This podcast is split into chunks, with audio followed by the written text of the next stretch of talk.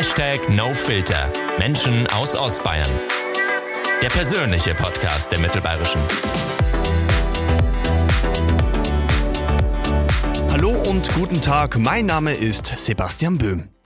Wie Sie schon eben im Intro gehört haben, Hashtag NoFilter ist unser persönlicher Podcast. Das heißt, wir sprechen mit Menschen aus Ostbayern, die wirklich etwas zu erzählen haben.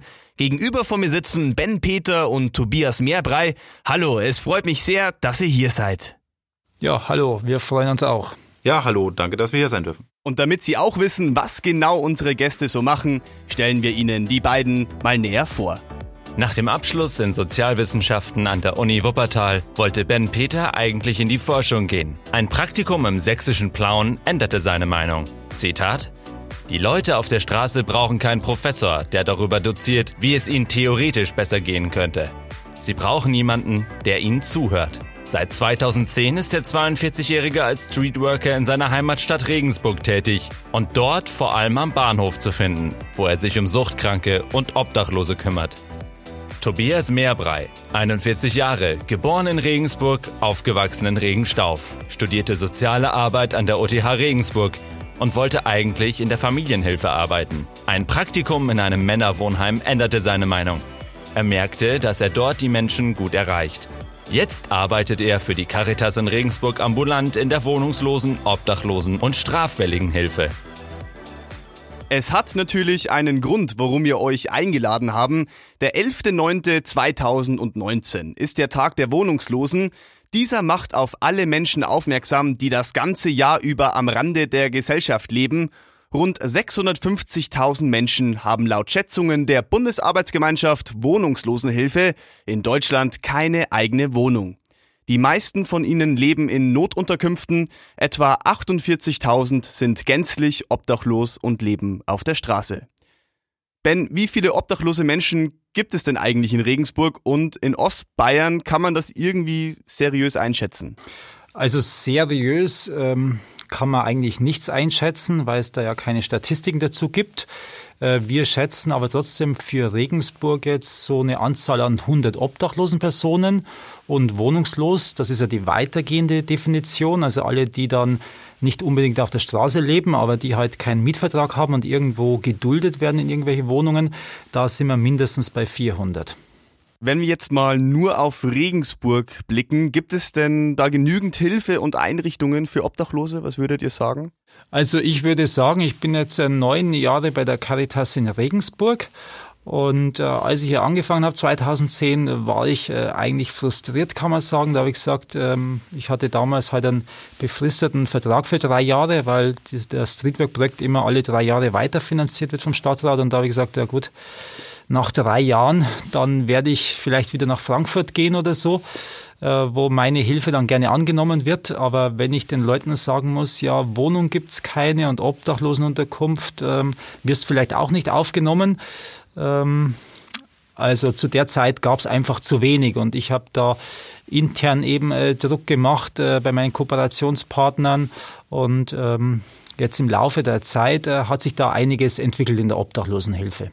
Jetzt kann man sagen, jetzt sind wir so auf dem Stand, wo wir zufrieden sind, aber wir sind natürlich äh, Fachleute und wir wollen uns ständig weiterentwickeln und wir wollen natürlich das ganze Feld noch verbessern. Tobi, wie sieht der Erstkontakt mit einem wohnungslosen Menschen aus? Wie gehst du vor? Ja, es wird erstmal natürlich die Problematik analysiert. Was liegt für ein Problem vor? Bei akuter Obdachlosigkeit, wenn also wirklich nicht von Wohnungslosigkeit, sondern Obdachlosigkeit die Rede ist, erstmal nachsehen, können wir ihn in Obdachlosenheim unterbringen. Da ist natürlich immer die Kooperation auch mit der Stadt sehr wichtig. Dann wird äh, nachgegangen, wie die Sozialleistungs, äh, die Sozialhilfen, die Leistungen aufgestellt sind. Was trifft für ihn zu? Sind die Anträge schon da? Sind die Anträge schon ausgefüllt? Hat er einen äh, gültigen Personalausweis? Kommt er aus einer anderen Stadt? Ist er von dort schon abgemeldet? Und so weiter und so weiter. Also eine ganze ganze Reihe von von Vorgehen, die erstmal so ins Clearing reinfallen. Ähm, und dann wird weitergeguckt. Können wir ihn eventuell wieder in den Arbeitsmarkt einbringen? Also kann er arbeiten? Ist er arbeitsfähig? Kann er oder sie anderweitig äh, vielleicht weiter in eine Therapieform gebracht werden? Das sind also je nach Fall ganz, ganz verschieden. Also man muss immer ein bisschen gucken, wo liegt tatsächlich das Problem und wie können wir dieses Problem anpacken und gemeinsam lösen, damit die Person äh, für sich wieder äh, ein erfüllteres Leben einfach führen kann. Das ist eigentlich immer so die, die Hauptsache, dass die Person selber für sich ein zufriedenes oder ein erfüllteres Leben führen kann. Darauf arbeiten wir eigentlich hin, ja. Wie könnte denn ich einem Obdachlosen helfen, wenn ich jetzt als Passant auf der Straße unterwegs bin? Habt ihr da Tipps? Ja, natürlich ähm, kann man den Obdachlosen auch immer mal, so wie es ich mache, auch Lebensmittel geben. Ähm, Essen wird er immer oder Hunger wird er immer mal haben oder auch Durst. Jetzt, äh, wo es im Sommer so heiß war, ist es auch immer ein guter Tipp, dass man denen genügend Flüssigkeit gibt. Äh, im Winter halt dann, äh, klar, da braucht er dann warme Klamotten oder Schlafsack. Da wäre es aber dann schon wichtig, dass er dann äh, seinen öffentlichen Platz, den er hat, aufgibt und dann doch ein städtisches Angebot annimmt.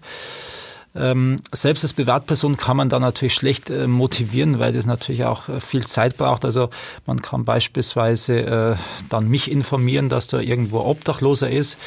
Meistens weiß ich ja sowieso, wo die Obdachlosen sind, aber manchmal ist es so, dann äh, kommt ein neuer Obdachloser in die Stadt und der hat dann irgendeinen geheimen Platz, wo er sich aufhält, und dann ist für mich auch hilfreich, das zu wissen. Ja, und dann ähm, hoffe ich dann, dass man den wenigstens im Winter dann motivieren kann, dass er nicht mehr draußen schlafen möchte. Tobi, mach uns ein bisschen Mut. Ähm, wie viele Erfolgserlebnisse hast du denn in deiner alltäglichen Arbeit? Das ist schwer zu messen. Das ist, ähm, wann, wann spricht man auch von Erfolg? Also äh, wenn ich jetzt natürlich eine Zielgerade habe und ich muss innerhalb von einer gewissen Zeit diese Zielgerade zurücklegen und hab's geschafft, dann habe ich Erfolg. Aber das geht nicht in der Arbeit mit Menschen. Also ich kann nicht sagen, äh, ich habe jetzt Erfolg, weil äh, Klient A oder Klientin B äh, innerhalb von einem Jahr in feste Wohnung, äh, Wohnsituation gekommen sind und äh, eine Arbeit haben. Natürlich ist es schön, wenn man es schafft, wenn es die Klienten auch wollen. Aber ich würde jetzt auch mal sagen, ich spreche auch von einem Erfolg, wenn ich einfach jemanden betreue, der mit seiner Situation zufrieden ist. Ja, also ich habe einen Klienten, der ist obdachlos, aber er ist mit sich im Reinen. Also er ist mit seiner Gesamtsituation, kommt er gut zurecht, und er ist auch schon sehr lange obdachlos, und ich denke, da kann man vom Erfolg reden, dass er nicht irgendwie abstürzt, dass er keine Suchtprobleme hat, dass er nicht äh, straffällig wird und so weiter, sondern einfach mit seinem Leben, so wie er es führt, zufrieden ist. Und ja, die Klienten melden sich auch bei mir nicht ab. So, ich bin jetzt zufrieden, tschüss, ich komme nicht mehr. Ähm, das ist schwer zu schätzen. Also ganz schwer zu schätzen. Ein bisschen einfacher war es zu schätzen bei äh, im Heimsetting, wenn man stationär arbeitet. Da kriegt man dann auch jetzt zum Beispiel die Rückfälligkeiten von äh, Strafentlassenen leichter statistisch niedergeschrieben. Und da ist es aber eindeutig so, dass man sagen kann, wenn die Leute betreut werden, wenn die Leute eine feste Unterkunft haben, dann sinkt drastisch die äh, Rückfälligkeit im Strafgefangenenbereich. Wenn die Leute aber aus dem Vollzug entlassen werden und dann obdachlos sind anschließend, dann ist ähm, die Wahrscheinlichkeit, dass sie innerhalb von einem halben Jahr wieder rückfällig werden, sehr, sehr hoch. Ben, du hast mal gesagt, äh, das Bahnhofsviertel sei das Wohnzimmer verlorener Existenzen. Mein Gedanke war dann sofort, und dann kommt dahinter gleich die Maxstraße, und die Maxstraße führt dann in eine ganz andere Welt, voller Kommerz, ins Weltkulturerbe mit viel Tourismus. Spiegelt das dann auch das eigentliche Problem in Regensburg wider? Ähm, basal würde ich sagen, ähm, in jeder Gesellschaft oder halt jetzt auf Deutschland bezogen, in jeder Stadt äh, gibt es Gewinner und Verlierer. Und ähm, da muss man jetzt gar nicht äh, irgendjemand die Schuld dafür geben, sondern das muss man einfach nur anerkennen und sagen, es gibt einfach Verlierer, und die gehören genauso zur Gesellschaft dazu. Und dann äh, darf man die nicht am Rande schieben, sondern äh, man, wenn man ihnen schon nicht helfen will, dann muss man es wenigstens akzeptieren, dass die da sind. Und man kann dann schlecht sagen, äh, ja, die äh, Leute sind jetzt da im Einfallstor der Stadt, da dürfen die nicht sein, weil was macht denn das für Bild für die Touristen? Das darf man nicht sagen, sondern Ähm, Vertreibung ähm, hilft den Leuten nichts, das verschlimmert eher nur das Problem, äh, würde auch unsere Arbeit dann zerstören, weil ich nicht mehr rankomme, und dann äh, kommt man generell als Caritas nicht mehr an die Obdachlosen ran. Also ich glaube, ähm, jede Stadt muss das Problem aushalten und auch, denke ich, in Würde damit umgehen. Haben Sie Fragen, Anregungen oder Wünsche? Schreiben Sie uns eine Mail. podcast at mittelbayerische punkt de. Ihr arbeitet ja auch täglich mit drogensüchtigen Menschen. Ich habe gelesen, das Hauptproblem bei den harten Drogen in Regensburg ist immer noch Heroin. Kann man das so unterschreiben? Ja, ist weiterhin so. Also in dem Bereich oder mit den Leuten, die ich arbeite, da ist Heroin weiterhin der Klassiker. Ähm, die Polizei sieht es nicht gern, aber ich habe immer gesagt, ähm, äh, wenn man es halt weiß, welche Droge das man hat, dann kann man auch gut damit umgehen. Äh, wenn man in andere Städte schaut, München oder Augsburg, da hat die Polizei das geschafft, den Heroin vom Markt zu verdrängen, und dann kommen durch die ganzen Chemiker dann ganz neue Substanzen auf dem Markt, die man im Internet bestellen kann, und da weiß keiner, wie die wirken, und die Drogenabhängigen sind Versuchskaninchen. Ähm, deswegen äh, finde ich es jetzt gar nicht schlecht, ähm, auch wenn die Aussage natürlich ziemlich krass ist, wenn der Streetworker sagt, äh, er ist froh, dass es in Regensburg Heroin gibt, aber das habe ich damit gemeint. Ich bin froh, dass es Heroin gibt, weil es dann im Gegenzug nicht das andere Zeug gibt, was noch viel schlimmer ist. Wie steht ihr denn zu den Themen Entkriminalisierung oder auch zum Beispiel Legalisierung? Da ist jetzt gerade die Diskussion, oder gibt es ja schon länger, ob man jetzt Cannabis legalisieren sollte. Wie steht ihr denn dazu? Weil ihr kriegt ja auch täglich mit, was Drogen mit Menschen machen können. Ja, also ähm, wie gesagt, die Sucht äh, ist ja vielschichtig, und äh, die substanzbezogene Sucht ist ja auch vielschichtig. Das fängt ja alles schon an äh, mit dem Rauchen eigentlich, mit dem Tabak, ne? Und äh, wenn dann jemand sagt, ja, Cannabis ist die Einstiegsdroge, sage ich, ja, bei manchen vielleicht schon, aber eigentlich fängt alles mit dem Tabak an. Und äh, irgendwo hat halt die Gesellschaft an die Grenze gezogen. Das sagt ja, hier geht's jetzt nicht mehr weiter beim Cannabis. Aber wenn wir jetzt vielleicht in Regensburg tausend Abhängige vom Heroin haben, dann haben wir von Cannabis dann vielleicht dreitausend Abhängige und dann noch viele mehr, die ganzen Studenten und viele, die auf Partys dann Cannabis konsumieren. Und die machen das nicht in einer miss, ja, vielleicht in einer missbräuchlichen Form, aber nicht äh, als abhängige Form. Also die können das schon noch handeln und sagen jetzt, weil äh, Wochenende ist, jetzt raucht man mal was, aber wir können dann wieder in die Arbeit gehen. Und so ähnlich ist es ja beim Alkohol auch. Also ähm, man kann sich das äh, Oktoberfest oder bei uns halt die Duld nicht vorstellen ohne Alkohol. Und äh, wenn man sich das dann ein bisschen reflektiert, dann stellt man fest, ist halt eine kulturelle Frage, ne? Bei uns ist jetzt der Alkohol gehypt und in anderen Ländern ist vielleicht mehr das Cannabis gehypt und der Alkohol verboten.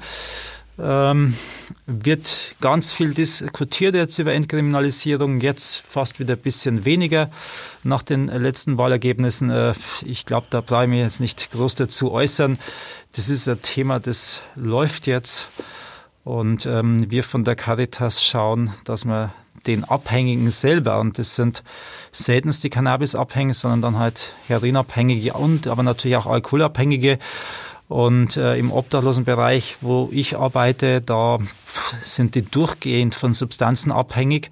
Und da kann man oft auch nicht sagen, äh, Alkohol ist besser wie Heroin. Also die äh, Alkoholabhängigen, was die dann für körperliche Probleme mit sich bringen, äh, wie die dann körperlich zerfallen. Klar, die Heroinabhängigen, die haben dann vielleicht mal eine Überdosis und sterben frühzeitig weg.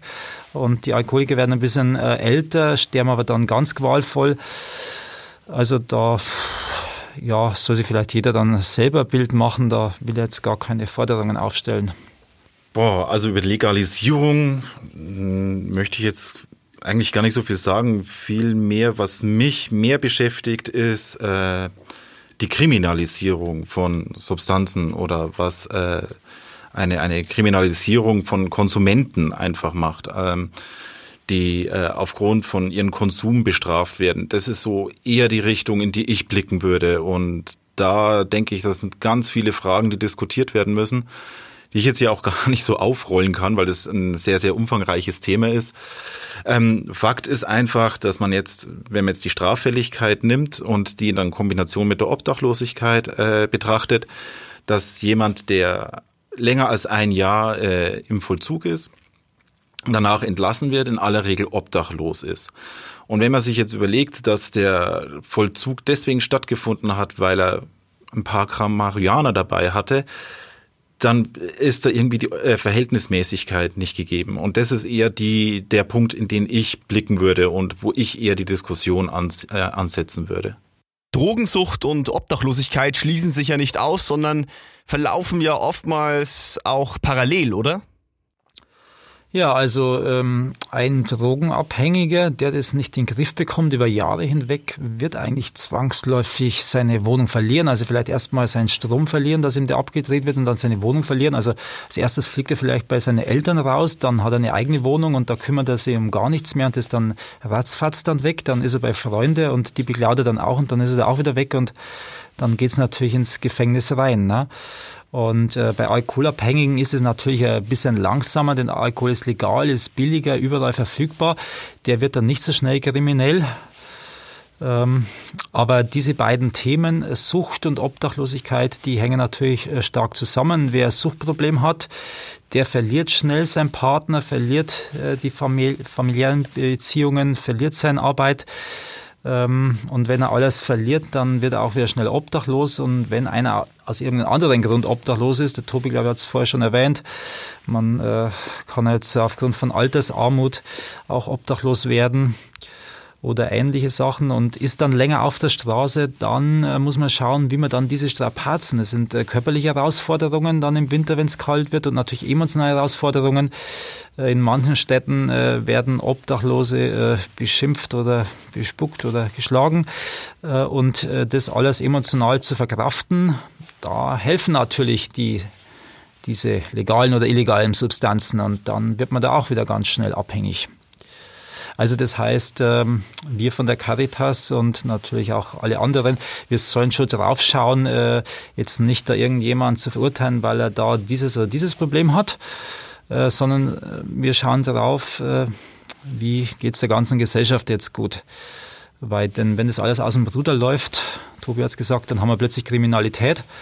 Und wenn es nur Cannabisbesitz ist, dann klar, dann zahlt der seine Zeche dafür, aber wenn einer aufgrund seiner Sucht dann klauen geht und dann vielleicht, weil er noch dann weglaufen will, dann noch jemand verletzt dabei, ja, dann ist natürlich, das sind dann Szenen oder Aktionen, die wollen wir so nicht haben und äh, die schaden natürlich der ganzen Diskussion.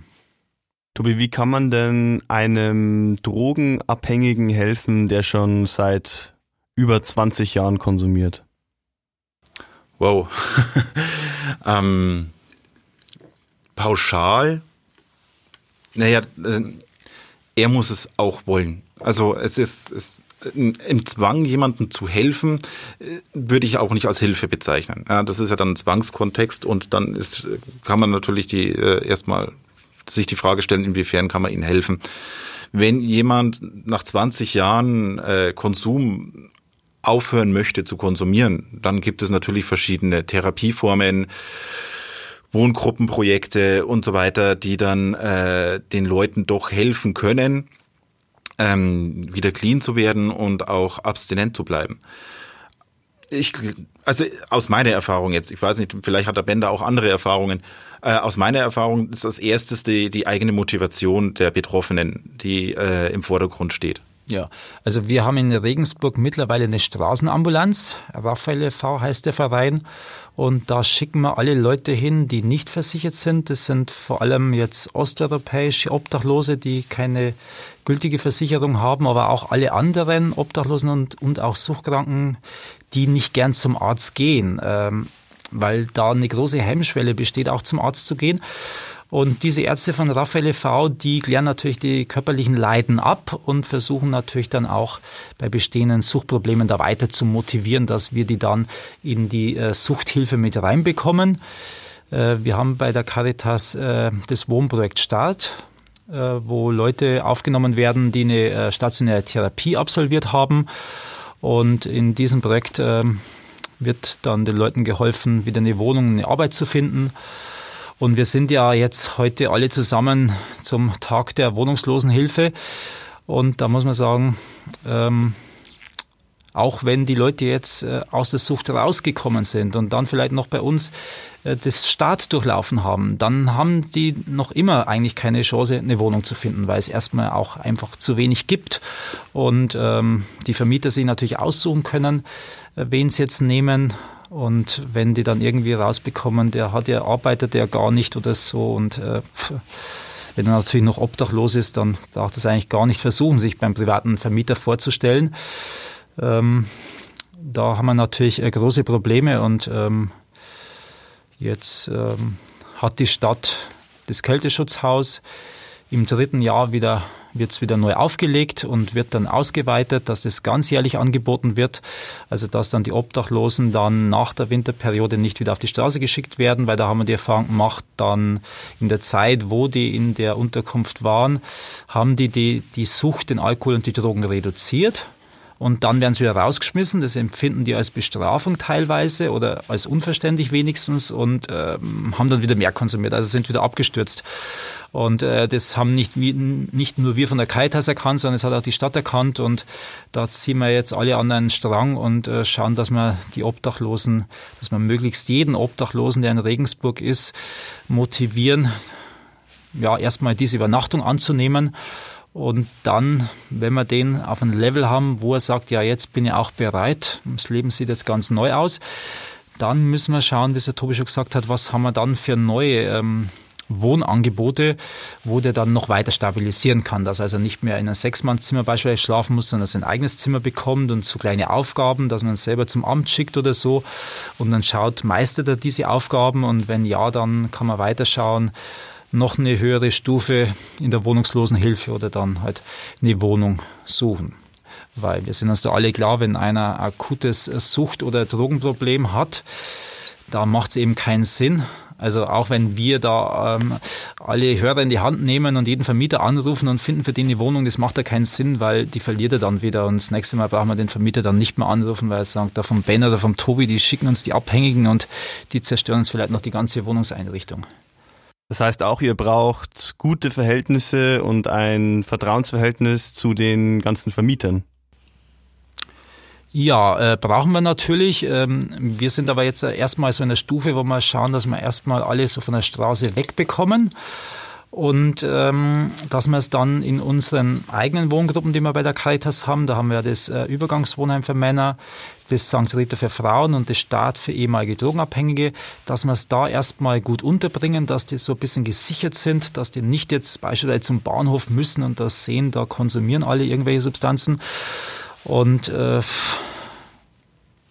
wenn einer so eine Biografie hat, ne, man kann sich das selber einfach nur vorstellen, man ist da jahrzehntelang alkohol- oder drogenabhängig und ähm, dann hat man die Wohnung, dann ist man natürlich froh, dass man die Wohnung hat, aber dann fällt einer, einem ja wieder richtig die Decke über den Kopf, weil denkt man, was mache ich jetzt eigentlich in der Wohnung, ne? Wenn er, wenn er vielleicht eine Arbeit hat, dann geht er tagsüber noch in die Arbeit, aber dann, was macht er dann am Wochenende? Der muss ja einen Freundeskreis aufbauen, muss in Vereine gehen und alles. Und wenn also der, bevor er eine eigene Wohnung hat, so Wohnheimprojekte durchläuft, wo er mit Sozialarbeitern dann seine Emotionen besprechen kann, also seine Ängste, die dann plötzlich wieder kommen, wo er denkt, er hat ja schon alles erreicht, dann ist er viel gefestigter, wieder in der Gesellschaft anzukommen, also wieder sozialisiert zu werden. Oder Tobi, wie siehst du das? Ja. Ja, und es gibt ja mehrere Möglichkeiten oder wir haben ja ähm, verschiedene Möglichkeiten auch, die Leute auf ihrem Weg zur Stabilisierung äh, auch noch weiter zu begleiten. Also es geht ja nicht nur immer darum, einen Wohnraum zu finden und sie von den Drogen wegzubekommen, sondern auch äh, Kleidung, mit Kleidung auszuhelfen, mit Lebensmitteln auszuhelfen.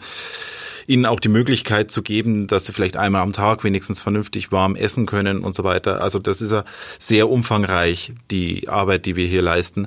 Und ähm, nicht nur äh, auch für, für Drogenabhängige. Also wir haben ja, also ich insbesondere habe eher wenig mit Suchtkranken zu tun.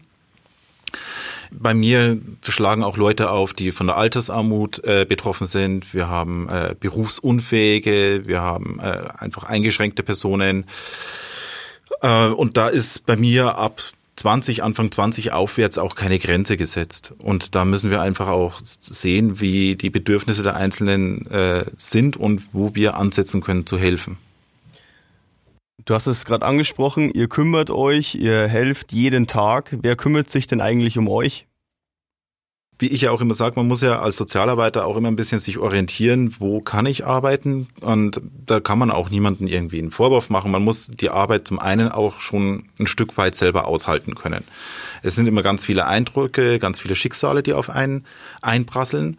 Ähm, mit denen muss man auch äh, leben und äh, man kann sie natürlich nicht ignorieren und zur Seite schieben, weil dann irgendwann wird man kaltherzig, aber man muss natürlich auch auf die, die auf sich selber achten. Zum einen hilft dabei ein eigenes stabiles Umfeld, also jetzt bei mir äh, Familie, oder äh, man kann sich auch professionelle Hilfe noch zusätzlich holen in Form von Supervisionen. Genau, also ich sage immer, ähm, stabiles äh, familiäres Umfeld äh, ist ganz wichtig, ähm, dass man dann an den Tagen, wo man nicht arbeitet, dann auch dann gut abschalten kann. Und ja, wie gesagt, äh, Supervision ist in der sozialen Arbeit ja angekommen, da kann man sich dann auch einiges von der Seele quatschen. Das ist manchmal notwendig, weil das kann man nicht alles dann in der Familie zu Hause machen. Klar, mit den Kollegen quatscht man auch immer alles durch, aber dann, wenn man jemand hat, der da eigentlich nicht vom Fach ist und sich dann einfach das alles anhören kann, ist es auch ganz gut. Aber der Tobi hat es ja erwähnt, ähm, das macht ja einen Unterschied, ähm, aus welcher Motivation man die Arbeit macht. Und äh, wenn jetzt da jemand gezwungen würde zu dem Job und äh, könnte mit der Zielgruppe, also mit Obdachlosen oder auch Drogenabhängigen nicht umgehen, dann wird er natürlich ganz einen anderen Leidensdruck haben, wie das bei uns ist. Und wir haben uns bewusst darauf eingestellt, wir haben uns dafür entschieden, ne? Das ist für uns so eine Art Berufung. Und äh, mir beispielsweise gibt es auch viel, äh, wenn ich einfach auch mit den Leuten lachen kann. Ne? Man hat jetzt jemand vor sich und die Situation ist vielleicht nicht gerade rosig oder sogar ausweglos und dann muss man doch irgendwie lachen, weil es ja immer irgendeinen Grund gibt, äh, dass das Leben schön ist. Und das dann so festzuhalten, dass im Augenblick das Leben schön ist. Der Tobi hat es ja auch gesagt, da hat einen Obdachlosen, der richtet sich mit seiner Situation ein. Also der sagt, ich bin zwar obdachlos, aber eigentlich ist das schön, wenn er jetzt vielleicht nachts dann zum Himmel hochschauen kann und sehe die Sterne, weil die anderen in der Wohnung, die sehen die Sterne vielleicht nicht. Also ähm, wie man die Welt immer sieht, das ist ja entscheidend. Und äh, wir sehen das ja so, dass wir da gerne helfen wollen. Und wenn wir das dann auch im kleinen Bereich schaffen, klar haben wir immer viel Frustration, dann macht uns das ja auch glücklich. Muss man als Streetworker Optimist sein? Nein, ich denke, man muss einfach schon auch lebensfroh sein, ne? Und man muss auch mit, mit der Demut an den Job rangehen. Man kann nicht morgens rausgehen und sagen, ich helfe denen jetzt alle und bringe die von der Straße weg oder was auch immer, ne? Sondern man muss wissen, da werde ich Leute treffen, manche sind gut drauf und die anderen sind dann bestimmt ganz traurig und ich muss die Trauer jetzt aushalten. Und dann mit den Leuten vielleicht äh, neue Motivationsbasis finden. Ne? Bei mir geht es ja immer erst um die Motivationsbasis, gar nicht, äh, dass wir jetzt da bei irgendeinem Vermieter anrufen, sondern nur eine Motivation. Äh, wollen wir da anrufen oder was bringt es uns da? Und wenn man das dann schafft, ne, dass die, die Motivation da ist, ne, dann kann man den auch beruhigt zum Tobi weiterschicken und der Tobi kann dann intensiv arbeiten, weil die Motivation da ist. Ja, und natürlich können wir nicht äh, rausgehen und sagen, äh, wir retten die Welt äh, und morgen wieder. Ähm, optimistisch ja, im Sinne von, äh, wir haben oder wir versuchen unser Bestes, äh, um für die Menschen das Leben ein Stück lebenswerter zu machen. Das ist so ein ganz netter Satz, der generell in der äh, sozialen Arbeit immer gebraucht wird und er ist wahr, also das Leben lebenswerter machen. Und diese kleinen Erfolge, die dann gemeinsam mit mit den Leuten irgendwie auf eine gewisse Art und Weise zu feiern, anders als wir es jetzt kennen müssen, wenn wir zu Hause feiern, so, das ist einfach nur so ein Moment, so ein Lächeln oder oder oder einfach mal ein glücklicher Gesichtsausdruck. Das ist dann unsere Motivation und das ist der Optimismus, den wir, den ich mir dann erhoffe, diese kleinen Momente einfach, mit denen äh, von diesen viele zu erleben. Ben, Tobi, ich danke euch sehr für dieses interessante Gespräch und wünsche euch viel Erfolg bei eurer wichtigen Arbeit. Bitteschön. Danke und gern geschehen. Unter diesem Podcast findet ihr auf mittelbayerische punkt de übrigens auch einige Kontakte und Nummern, an die ihr euch wenden könnt, wenn ihr mal Hilfe braucht. Und ich hoffe, wir hören uns wieder in der nächsten Episode von Hashtag NoFilter Menschen aus Ostbayern.